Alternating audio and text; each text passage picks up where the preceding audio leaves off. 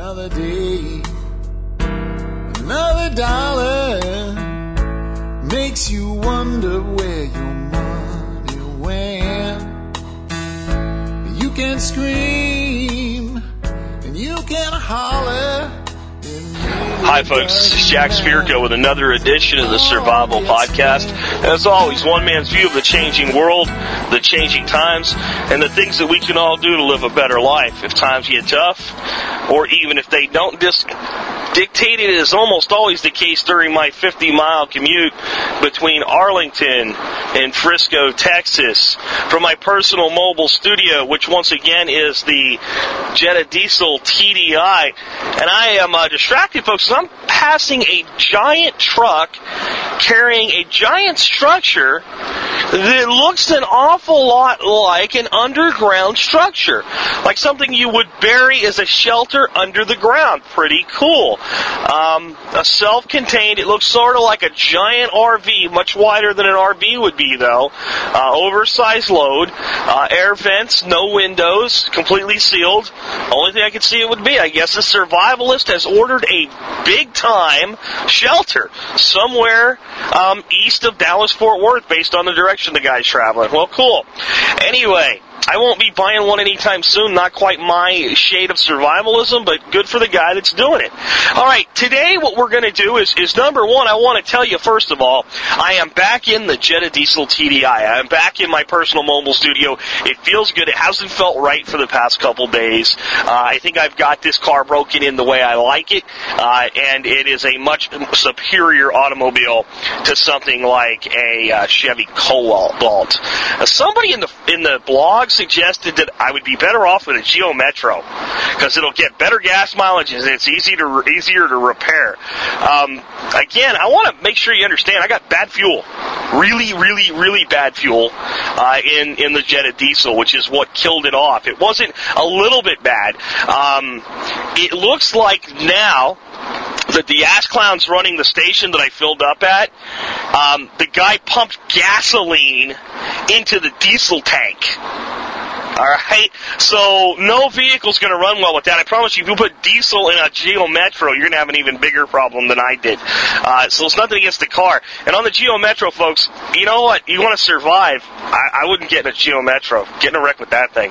Anyway, uh, that was an aside. Let's let's continue on with the uh, show format. Intro segment: Ask Clowns and Heroes today.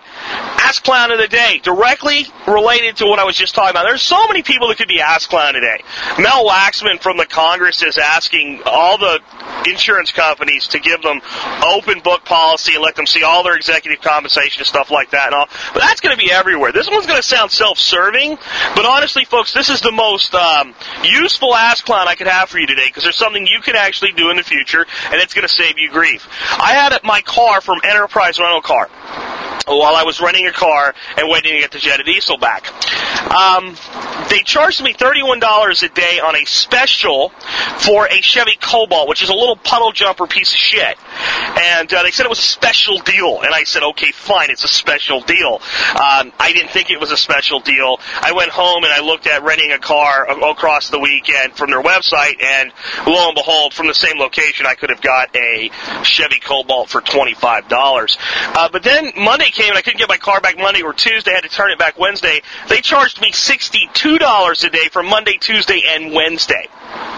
62. They doubled the rate because they said the special ended on Monday at 2 o'clock in the afternoon, which just happened to be when I rented the car. This is not unusual for enter- enterprise locations to just randomly change numbers and things. And I could have argued and I could have went and I went and I pulled up on their website the day I turned the car back and said, okay, what if I rented it on Friday and turned it back on uh, Wednesday just like I'm doing? I got the same rate on the website of $25. The, the lady had the audacity to tell me that I was lucky that the rate today was actually $82 had I been renting the car today. $82 a day for a Chevy Cobalt.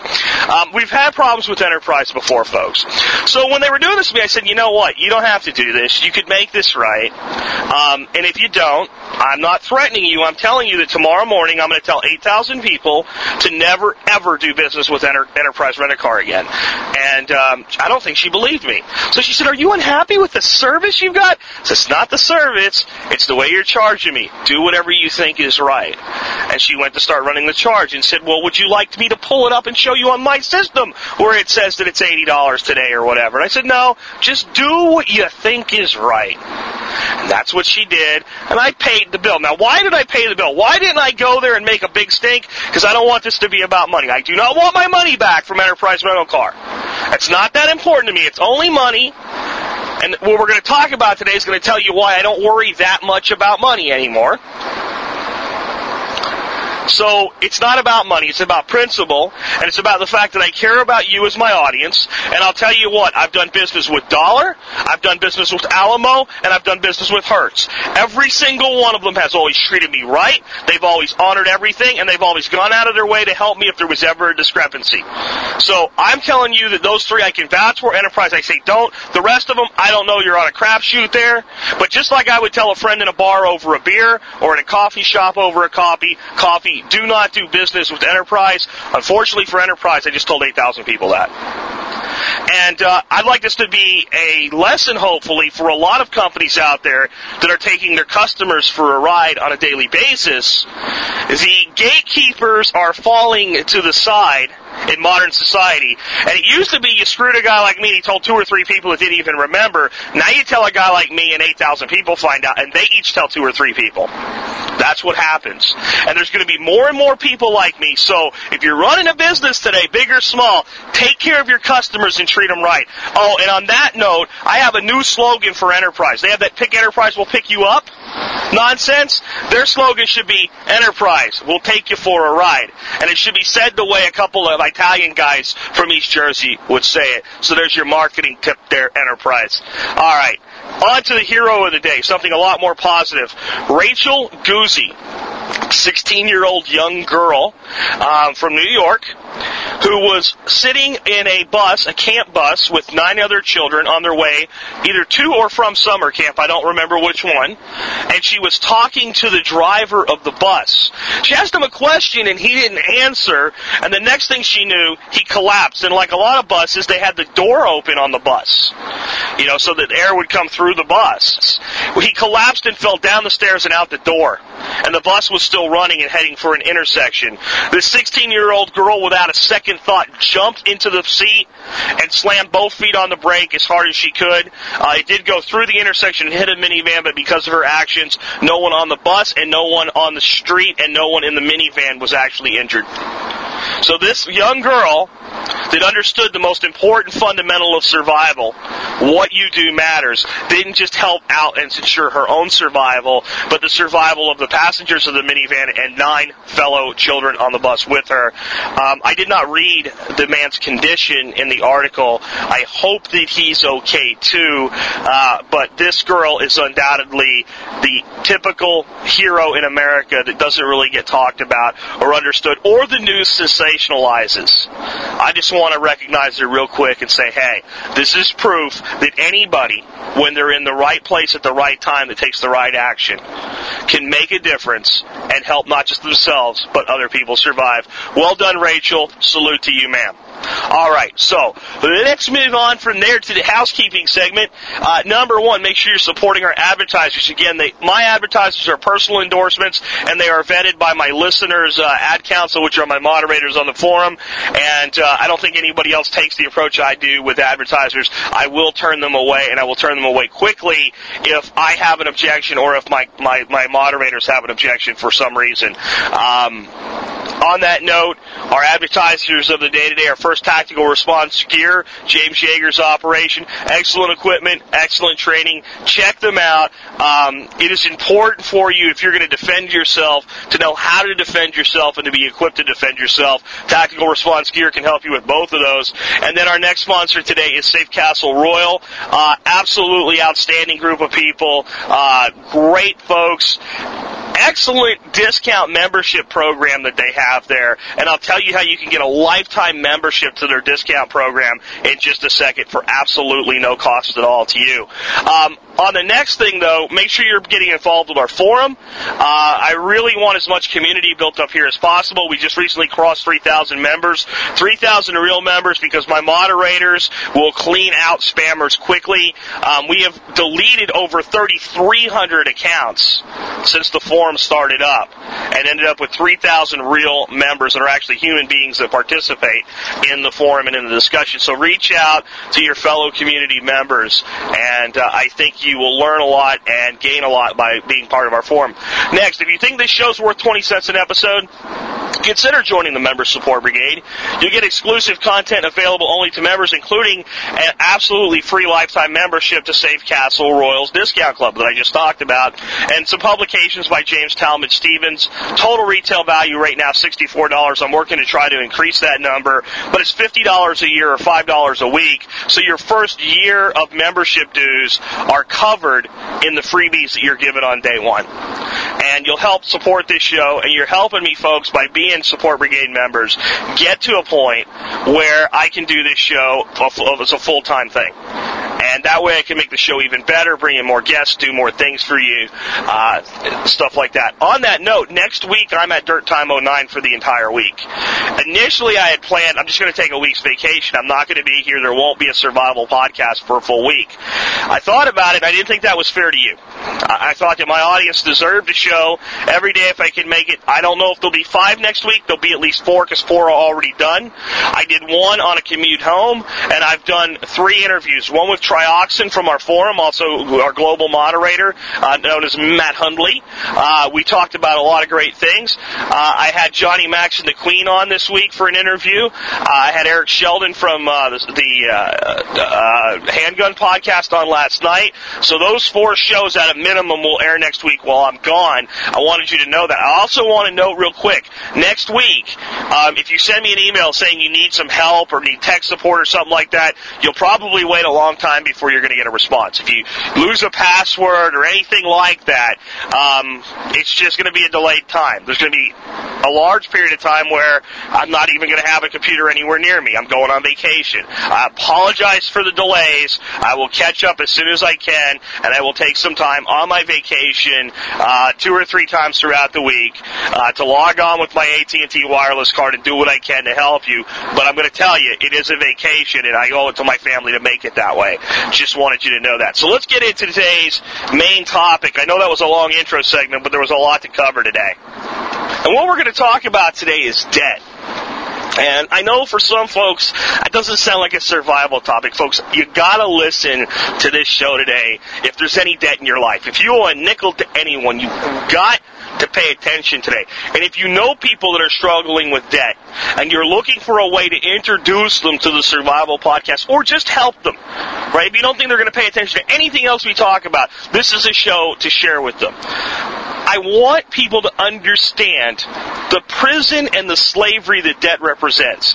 If you understand that, you will you will flee from debt at every opportunity. I want you to understand what I mean when I say debt is financial cancer. I say that a lot, and every time I say it, especially when I say it in print, I take flack for it. People come back and say, well, you're overreaching, or that's a little bit melodramatic. Come on. It's not cancer. It doesn't kill you. Well, first of all, not all cancers kill. But a lot of them cripple, maim, and destroy quality of life. And they take away years from people's lives, even if they eventually get cured of them. When you start thinking about it that way, debt starts to look a little bit more like cancer. Another thing is, debt sometimes does kill people. There's been plenty of suicides committed by people who have gotten so deeply in debt and become depressed from it and have eventually put a gun to their head or took a long walk off a short rooftop. It has happened. So debt has killed people. Again, it starts to look a lot more like cancer. But those aren't the things that I'm talking about when I say debt is cancer. I want you to understand how cancer works in the body before you know you have cancer. You look at the person on the outside, they look healthy, they look active. You know, maybe they have an occasional little twinge of pain somewhere that they ride off as just being, hey, you know what, sometimes your body aches, sometimes your chest hurts, sometimes your arm hurts, whatever. But inside them, there's that tumor that's growing and reproducing and metastasizing and spreading throughout their body. And they'll look really great right up to the point where the cancer totally manifests itself and then they crash. And everyone around them is sure they're going to be around forever and they're doing just fine. And they're sure they're going to be around forever and that they're doing just fine. But the cancer, like an evil maniacal villain, is inside their body, slowly breaking them down and ripping them apart. This is what debt is doing to the American consumer every day. The similarities are almost eerie. And as I've been saying lately, there's nothing new in the world. Nature has already set all the patterns. All man does is mimic them for good or for evil. When we created a debt-based system, we've mimicked the cancer pattern almost perfectly. Let's think about it this way. Let's look at two guys.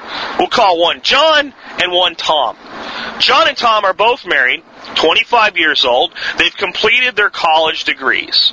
They've got entry level positions. They work their ass off. They've done fairly well for entry level positions. They both make about $50,000. They're both married to women as well. Uh, we'll call them Tammy and, and Jacqueline. Tammy and Jacqueline are making about $40,000 a year each. Both families have a household income of $90,000. John and Tammy right? John and Tammy have no student loan debt because they worked their way through college.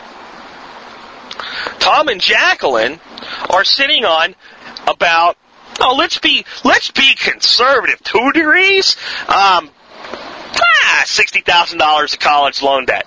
60 grand. They, they both borrowed $30,000 apiece to get through college, which means they actually did work while they went to college and they did pay quite a bit out of pocket right? But they are in debt, $60,000. Or two thirds of their annual salary they're already in the hole for.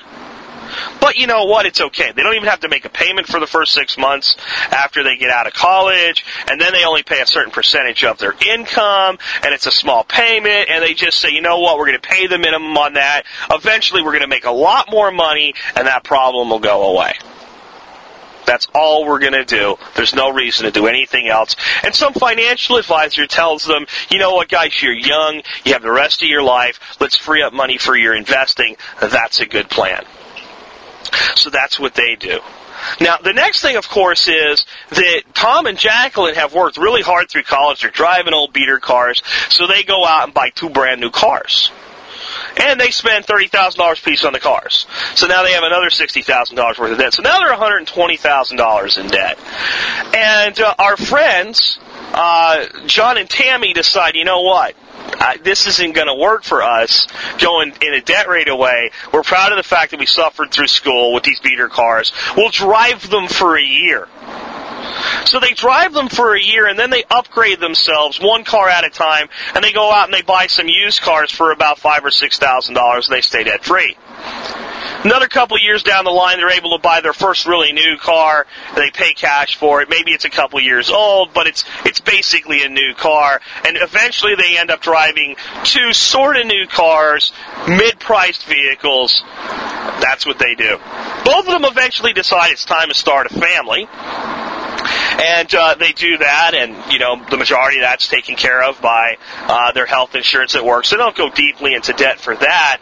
But as the children begin to grow, Tom and Jacqueline decide that they need to be involved in every sports activity and things out there. And gosh, you know, we're going to need an SUV to cart the kids around. So they go out and they buy themselves a $60,000 Cadillac Escalade while they're still upside down on one of the vehicles. But what the hell? It's just a car payment. You're always going to have a car payment anyway. Ten years later, our couples are both 35 years of age. They've been married for 10 years. They have kids. Let's say their kids are 7 and 5 each. They look like typical uh, normal families. John and Tammy are living in a modest home in suburban America. They paid $120,000 for. They're making a $1,000 payment on it. They have a couple uh, late model, decent looking vehicles sitting in their front yard. Their kids are involved in school and normal activities, uh, and they're debt free.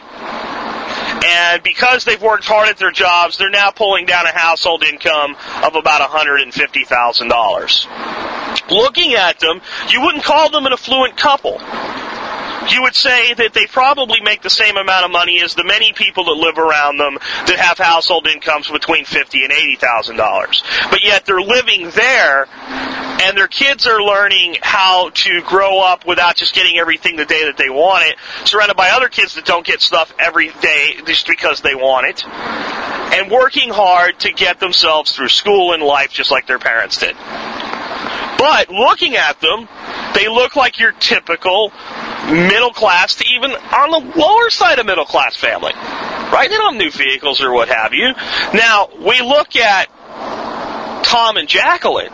Tom and Jacqueline have a beautiful Escalade. Tom's driving, you know, a Lexus or a Mercedes or a BMW. They're living in a $400,000 house in a gated community. Now, they also have a $150,000 household income. When you look at these two people, who looks like they're more healthy? Who looks like they're doing better? Who looks like they're going to have a better retirement?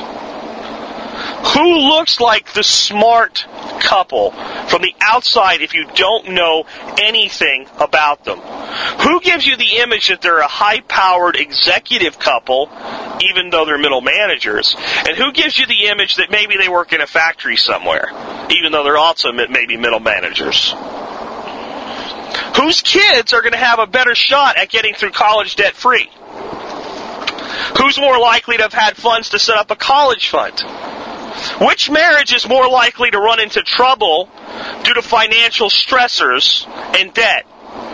Which couple could sit down now and look at their financial statements and retirement projections and realize that they will still be in debt at 65? And which couple is likely to sit down and look at their financial projections and go, honey, you know what we could do right now? We could pay off the balance of this house and we will never have a debt again for the rest of our lives.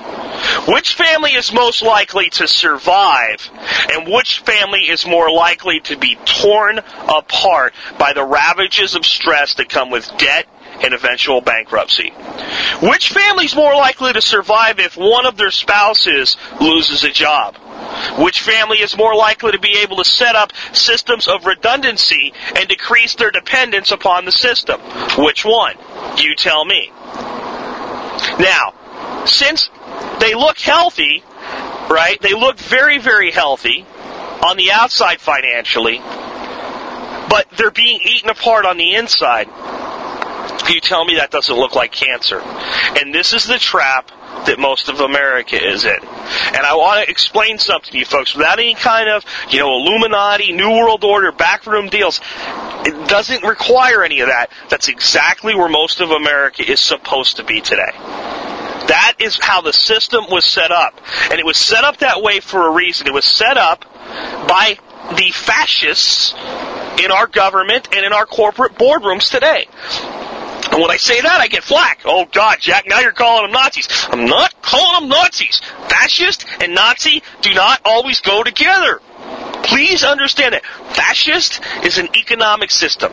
It is an economic system whereby government and business works together in a way that is neither communism nor capitalism, but an in-between motive operandi, right? A way that is part of each. It's part socialist, it's part capitalist.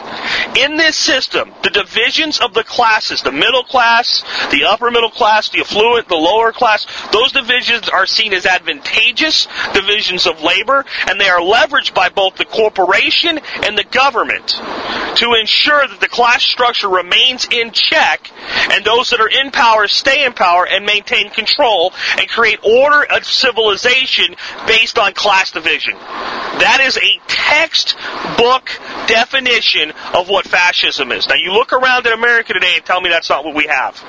We don't have a society where government and our, our big corporations both utilize those class divisions. They, our government and the, those giant corporations do not work together. You tell me who you think has more influence, a United States senator or a lobbyist with a billion dollars in his pocket.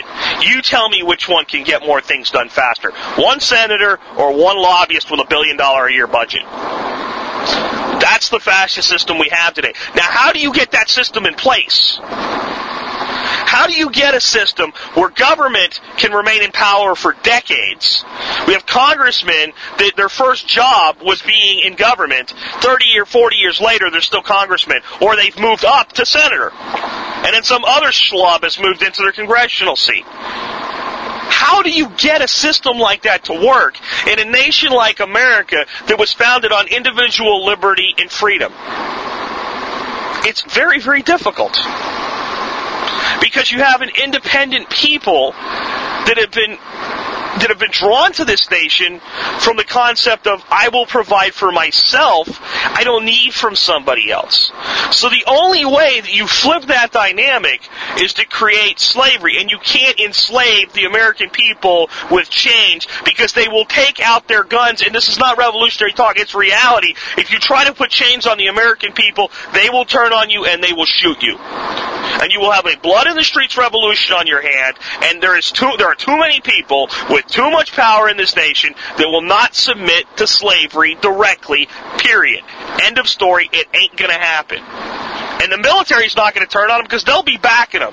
If we ever got to a point where all this New World Order, order nonsense, where they're going to come out and round us up and throw us in concentration camps and all this other stupidity, it ain't going to happen because you can't do it here. So you, you use a much more subtle bait.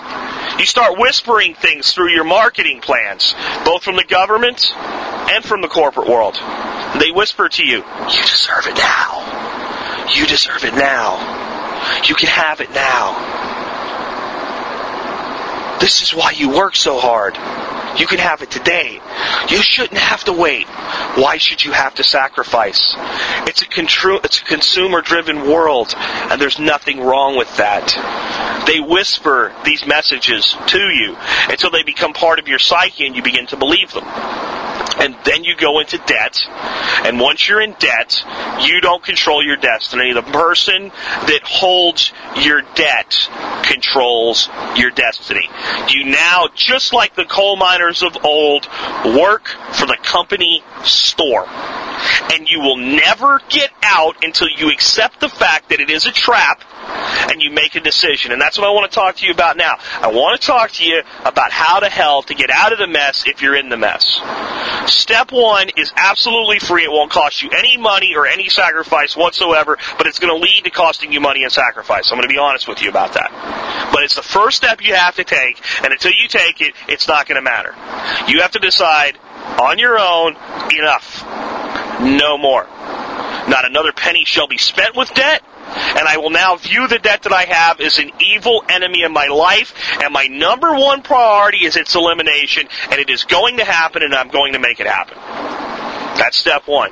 It sounds too simple. That's why people don't do it. If you're thinking, that's just too simple, shut up and do it the reason people don't do it is they say it sounds too simple. They say it's like, oh, some kind of magical cantation or something's not going to work. That's not why they don't do it. They don't do it because they fear it.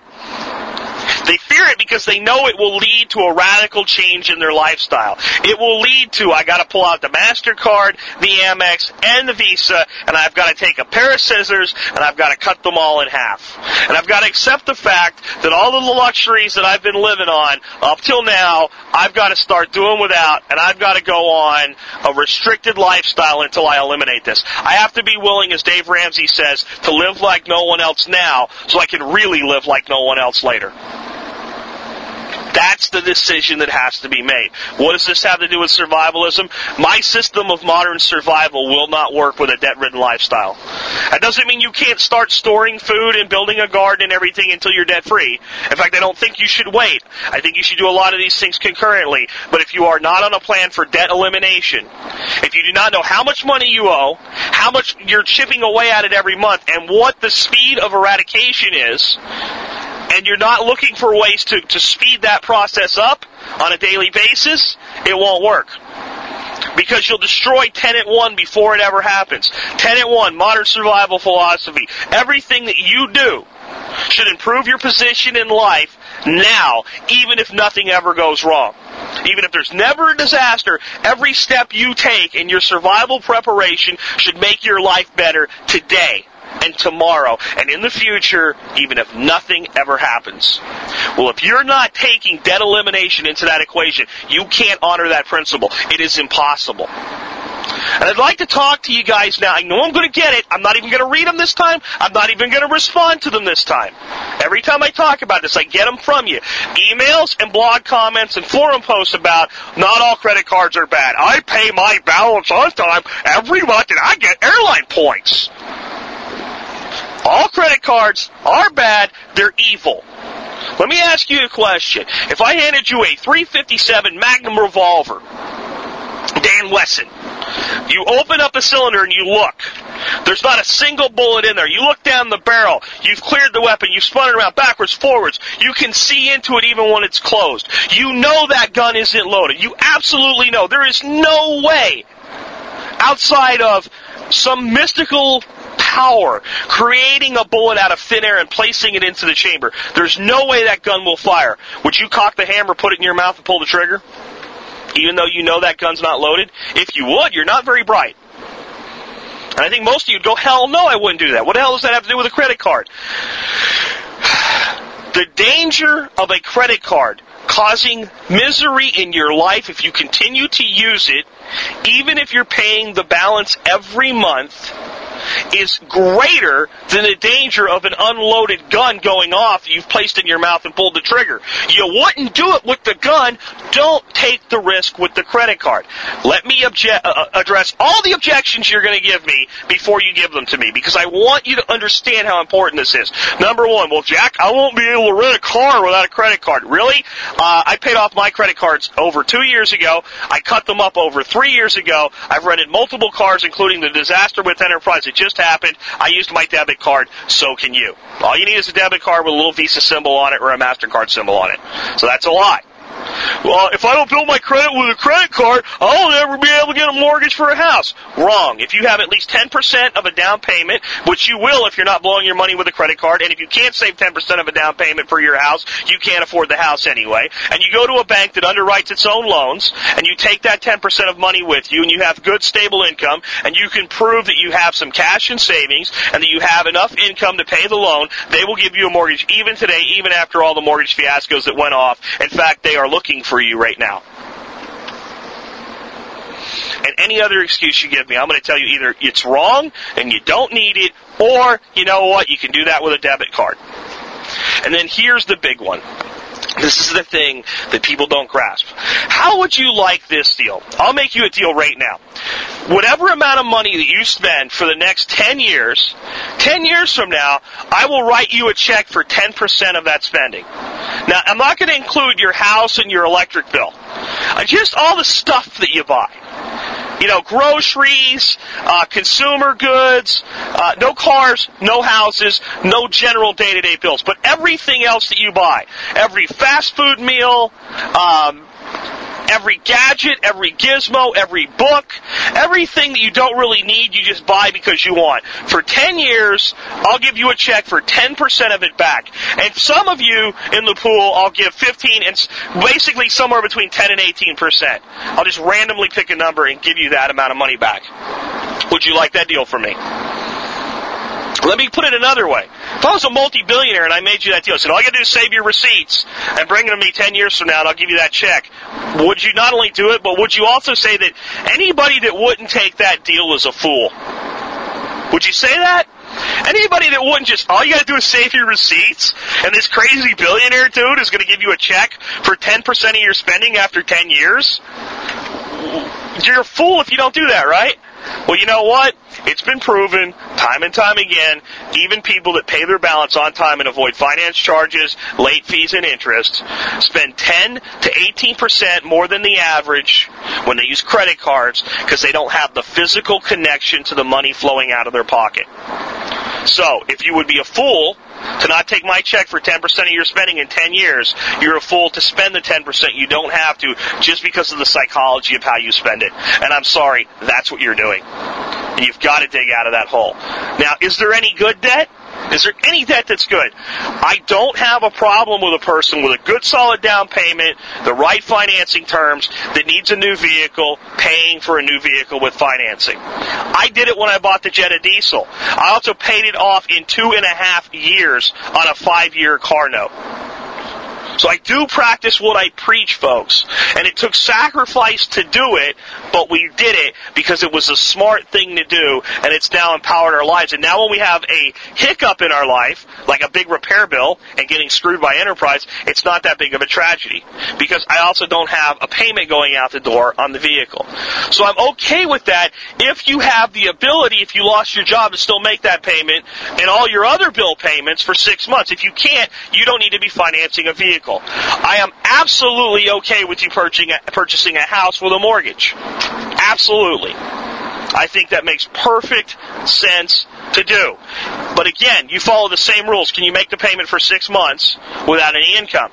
If you can't, you're not ready yet. I know you'll have to sacrifice. I know you'll have to wait. But if you're living in an apartment that you're paying 600 for, and you're going to buy a house you're going to pay 1200 for, right? In one year, you've got another three months of longevity saved up. That's another year. I know it sucks.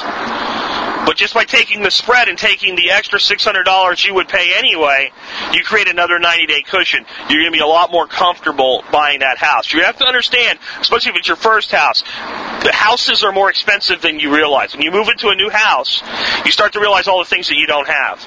And my advice for you on that, the first thing you do when you move into a new house, nothing. Best advice I can give you. Do not convince yourself that now that you have a new house that your old refrigerator isn't big enough anymore, or that you need a bigger lawnmower than the one that you were able to get from your Uncle Dave, and you need a, riding lawnmower for your 0.25 of an acre, or any other crap that you think you need now that you're a homeowner or a bunch of landscaping materials or anything like that. For your first 60 days, buy nothing other than absolute essentials for your home. You will adapt your way of living to your situation, and then you'll be ready to make decisions about what you really need versus what you just thought you needed or even wanted. And again, this is so important because it's a big part of how, you know, um, Tom and uh, Jacqueline ended up at 35, $600,000 in debt. And it's a big part of how John and Tammy did not in our original story.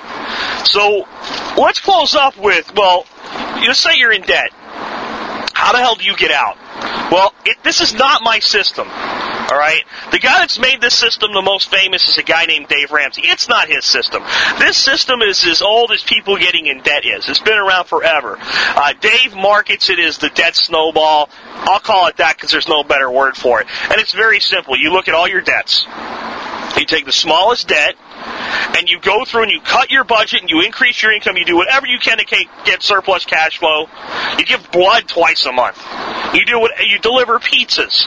You do whatever it takes, but you come up with additional money to pay on the smallest debt. You don't care what the interest rate is. And you pay on the smallest debt until it is eliminated.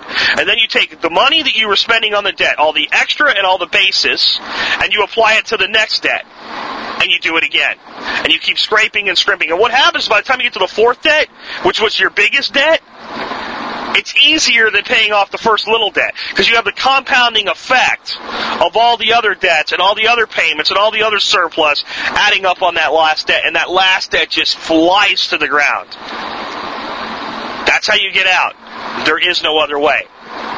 You know, all those things you hear, there are mortgage programs, there are, there are secret programs that the credit card companies do not want you to know about. Call 1-800-SCREW-YOU today and we'll help you get out of debt and we'll stop the phone. Okay, there are no secret programs that the credit card companies do not want you to know about. Those people are freaking liars. They are scum-sucking basement room operators. We're a legal program where attorneys help you. They have one attorney that's picking his nose and eating Twinkies in the back and a bunch of boiler room operators operators that are making phone calls and taking phone calls. That doesn't work. It'll destroy your life. It'll destroy your reputation. It'll destroy everything and you'll stay in debt longer with those programs. You pay the money you owe. You spend it, you pay it back. That's called integrity. We need more of that in this nation. That's how you get out. Why is this so important? You will never be able to get where you want to go carrying debt. It would be like I give you a nice car. This classic 78 Trans Am, Smokey and the Bandits Trans Am. And then I load the trunk with lead bricks until the fender wells are rubbing the tires. That car is made to run 150 miles an hour, make high speed turns. It's made to run hard and fast and get you where you want to go. It's made to look good while you're getting there. But unfortunately, you can be outrun now by that crappy Geo Metro somebody suggested I replace my Jetta diesel with. That Geo Metro will blow your doors off. And if you try to keep up with them, you'll actually tear the car apart because it can't run that way. If you drive a little bit at a time, get out of your car, and unload some bricks and keep slowly making your way down the road, eventually the car will start to perform the way it's designed to perform. And eventually you'll realize that, hey, it's time to just stop and these bricks are weighing me down and I don't want them anymore and you'll unload every single brick. Even though they seem like a lot of work and they're jammed in there in a hard way and it's difficult to get them out, you'll get them out of the trunk. And once you get them out of the trunk, now you can race on looking really good and really hot doing 150 miles an hour and that Geo Metro will never catch up with you ever again. That's debt, folks. If you see patterns and everything I talk about, it's because I keep telling you, there's nothing original in the world. Nature's already set the patterns. We emulate those patterns. We are subject to those patterns. They require you to operate in a given set of rules to be a human being and exist on planet Earth in this space time right now comes with certain fundamental rules that are that are governed by cause and effect, governed by physics, governed by simple reality. And the simple reality is when you owe somebody else, they control your life and they slow you down and they hamper what you're able to do for yourself. When you owe no man anything, when you know owe no man or no woman or no company anything, you control your life and you dictate life on your terms and you get to go where you want to be. And there's nothing original, William Shakespeare. Neither a borrower nor a lender be. 1300s, folks. These things are concrete principles of fact. And I'll tell you right now, you can take the debt out of your life. Every piece of marketing collateral that's been thrown at you, every statement that your buddy makes that wants the, the misery company, because he's in debt too and he doesn't want to, like, oh, you're not anybody in this country unless you owe people money. Every statement like that is a lie the Discover card commercial that says, and I'll put a link to this video. This is one of the most disgusting pieces of marketing ever created, and whoever decided that this was good for Discover's marketing should be fired. I can't believe it's still on YouTube and it's there on Discover's own channel. It's, it's a terrible piece of marketing. I will put a link to it. A video that starts out with a lot of pretty people buying a lot of pretty stuff and a lot of pretty music playing in the background, and the lady says, it's a consumer driven world. And there's nothing wrong with that. It's a lie. All of them are lies. You are somebody when you don't own, when you don't have debt in the United States. You know, you're not, you're nobody if you don't have debt. No, you are somebody. And I'll tell you who you are. You are your own man or your own woman and you are your own family, and you control the destiny of your family and your children and your spouse and yourself. That's who you are. And if you have that, then all the other things we talk about, having a garden, building backup energy sources, making sure that you have six months to a year worth of reserves, that you can be sustainable without income, without dependence upon any system, and make your own ch- uh, choices with a, with a boldness and a courage rather than a fear fear becomes possible. And it's absolutely impossible the other way around. I want you to understand that people that are in debt routinely make choices they don't want to make. How many times have you said in your life, I wish I didn't have to do this, but God, I hate this job, but those people are pricks. They're not taking care of our customers. It kills me to be part of an organization like this. Have you ever made a statement like any of those? or anything similar to them, and then said, well, I got to do it anyway because I got to put food on the table. That's the debt hanging over your head making you make that choice. And all you're doing, young man or young woman that's listening to this show because somebody older than you that's been through it told you to, when you get that shiny new Visa card and believe that you're entitled to it and you start off on a life that way, is setting yourself up to be like the people you're making fun of today. Those materialistic corporate jerks that you think are so arrogant and you realize they, they, they're, they're focused on things that don't really matter, you're right. You're just going to turn right into them as long as you walk through life with that credit card in your pocket. As long as you walk through life keeping your student loan around so long you think it's a pet. And on that, I think I'm going to wrap up because I, I, really don't have anything else to say about debt other than you need to stay out of it. Hopefully, if you've been clinging to the belief that debt's okay, I've reached you today. I've given you everything I know about the subject and how it can destroy your life, rule your life, and influence your decisions in a way that's not in your own best interest. Now you have to take that information and you have to decide what you're going to do with it. And even though I gave you the debt snowball, your actual plan to get out of debt has to be your plan. Just like your survival plan has to be your plan. Just like your lifestyle plan has to be your plan. You have to come up with your own plan in your own way, in your own method. What you're willing to give up, what you're not willing to give up, where you're willing to, to work harder for more money, where you're not willing to work harder where you're willing to live, where you're not willing to live. You have to make all these decisions for yourself. I'm not an arrogant guy that's going to tell you if you live exactly this way and do exactly these things, you'll get yourself out of debt in two years. You set the timeline. But for God's sakes, know what it is. Most people in debt, you go, well, how long are you going to be paying before you're out of debt? They have no idea. They say something like, oh, I don't know, 20 years. They don't even really know. Know whether or not you're adding to the debt every month. What is your total debt? You know how many people I hear call Dave's show when I listen to them at lunchtime? They don't even know what their debt is. They're like, oh, somewhere around uh, thirty thousand. He's like, well, what do you got? And you add it up, and the guy owes forty-five thousand. He's fifteen thousand dollars off just on what the balance is. So I challenge you today, whatever your debt is, figure out what it is. Put your debt into two classifications. Debt on your home and debt on everything else. And focus the debt on everything else first. Worry about your home in a different light. We'll talk about that in the future uh, when we talk about buying real estate and looking for bug out locations again. There's a different way to handle that type of debt. Paying it off early may not be the way to go, especially if you plan on selling it in the next two years.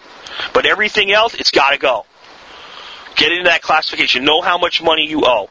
Know what your payments are right now. Every single payment. And do a calculation. How long will it take before you're out?